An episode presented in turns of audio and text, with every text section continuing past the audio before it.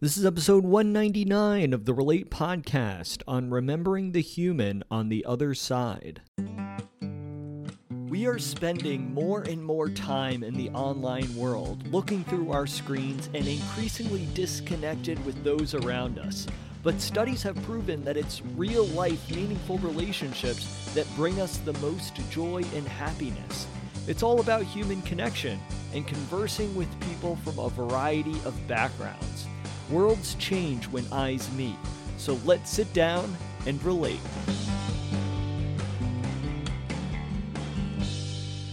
I am your host, Patrick McAndrew, and welcome to another episode of the Relate Podcast.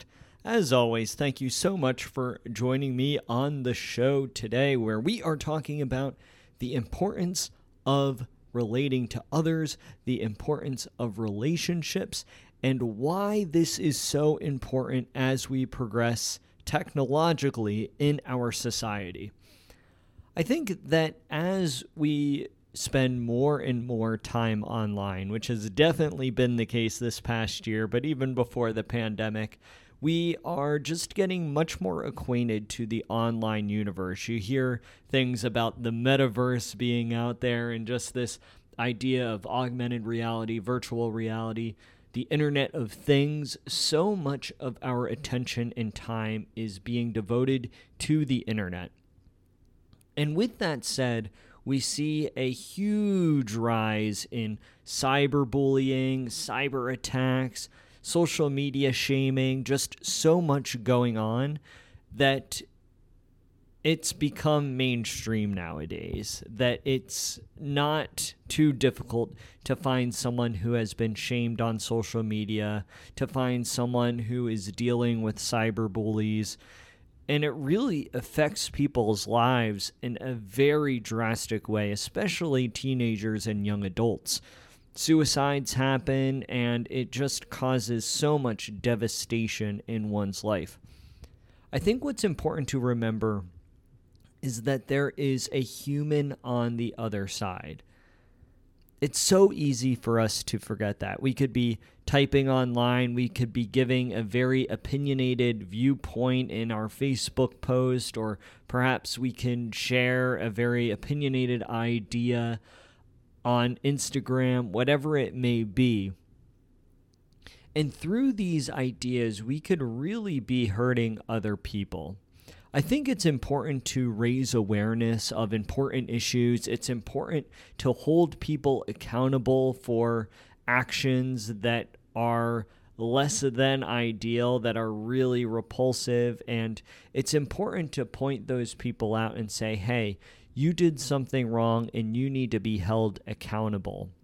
But with that said, it's important also to consider that someone on the other side is a human, that someone on the other side is actually a person who has so many different dimensions and complexities, much like how you do.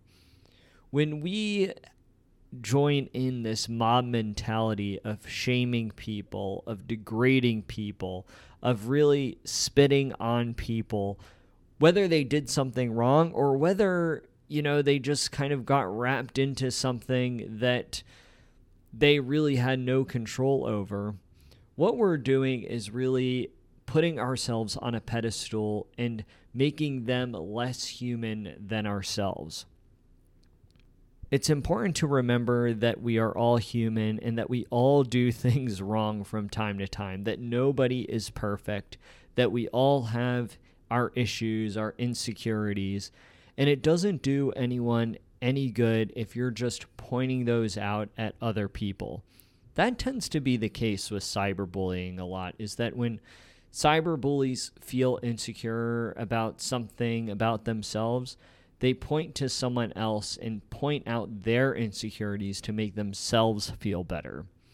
And what's crazy about this is that it doesn't just happen with kids and teenagers, but this is also something that happens with adults as well. We find ourselves in the comparison trap on social media, and we're very quick to judge or react to other people or point out other people's wrongdoings before looking inside ourselves and say, okay, actually, what am I doing that's wrong? What can I be doing to improve myself? What can I be doing to make myself a better person? We're so often pointing at other people through our screens. It's that famous quote that if you are pointing at someone, you, there are three fingers pointing back at you, and that's absolutely true. I think that when we go into this attack mode of attacking people, condemning people, and take it too far, it really shows our lack of empathy for people. It shows our lack of understanding. It shows that we aren't doing the work on ourselves that we should be doing. In this online universe that we're living in, it's so easy to not see the human on the other side. We just see them as an image. We just see them as words. We just see them as a curated video that we don't really stop and realize okay, they are actually a three dimensional person that deserves a lot of empathy wherever they may be coming from. Now, as I said before, that's not to say that we shouldn't hold people accountable for their actions and their wrongdoings. That's not what I'm saying at all. More so, what I'm saying is to understand that when we post something online, when we comment more so on something online, that that is affecting a soul person, that that is affecting an individual in a way that most of the time we can't even begin to comprehend. So, as we are interacting with one another through our digital devices, just remember that there's always a human on the other side of it. There's always a human who, yes, maybe while you might disagree with each other on a cer- certain topic, you actually might have a lot more in common with this person than you think. And how would you feel if the attacks and the shaming was coming towards you? Thank you for joining us for this episode of Relate.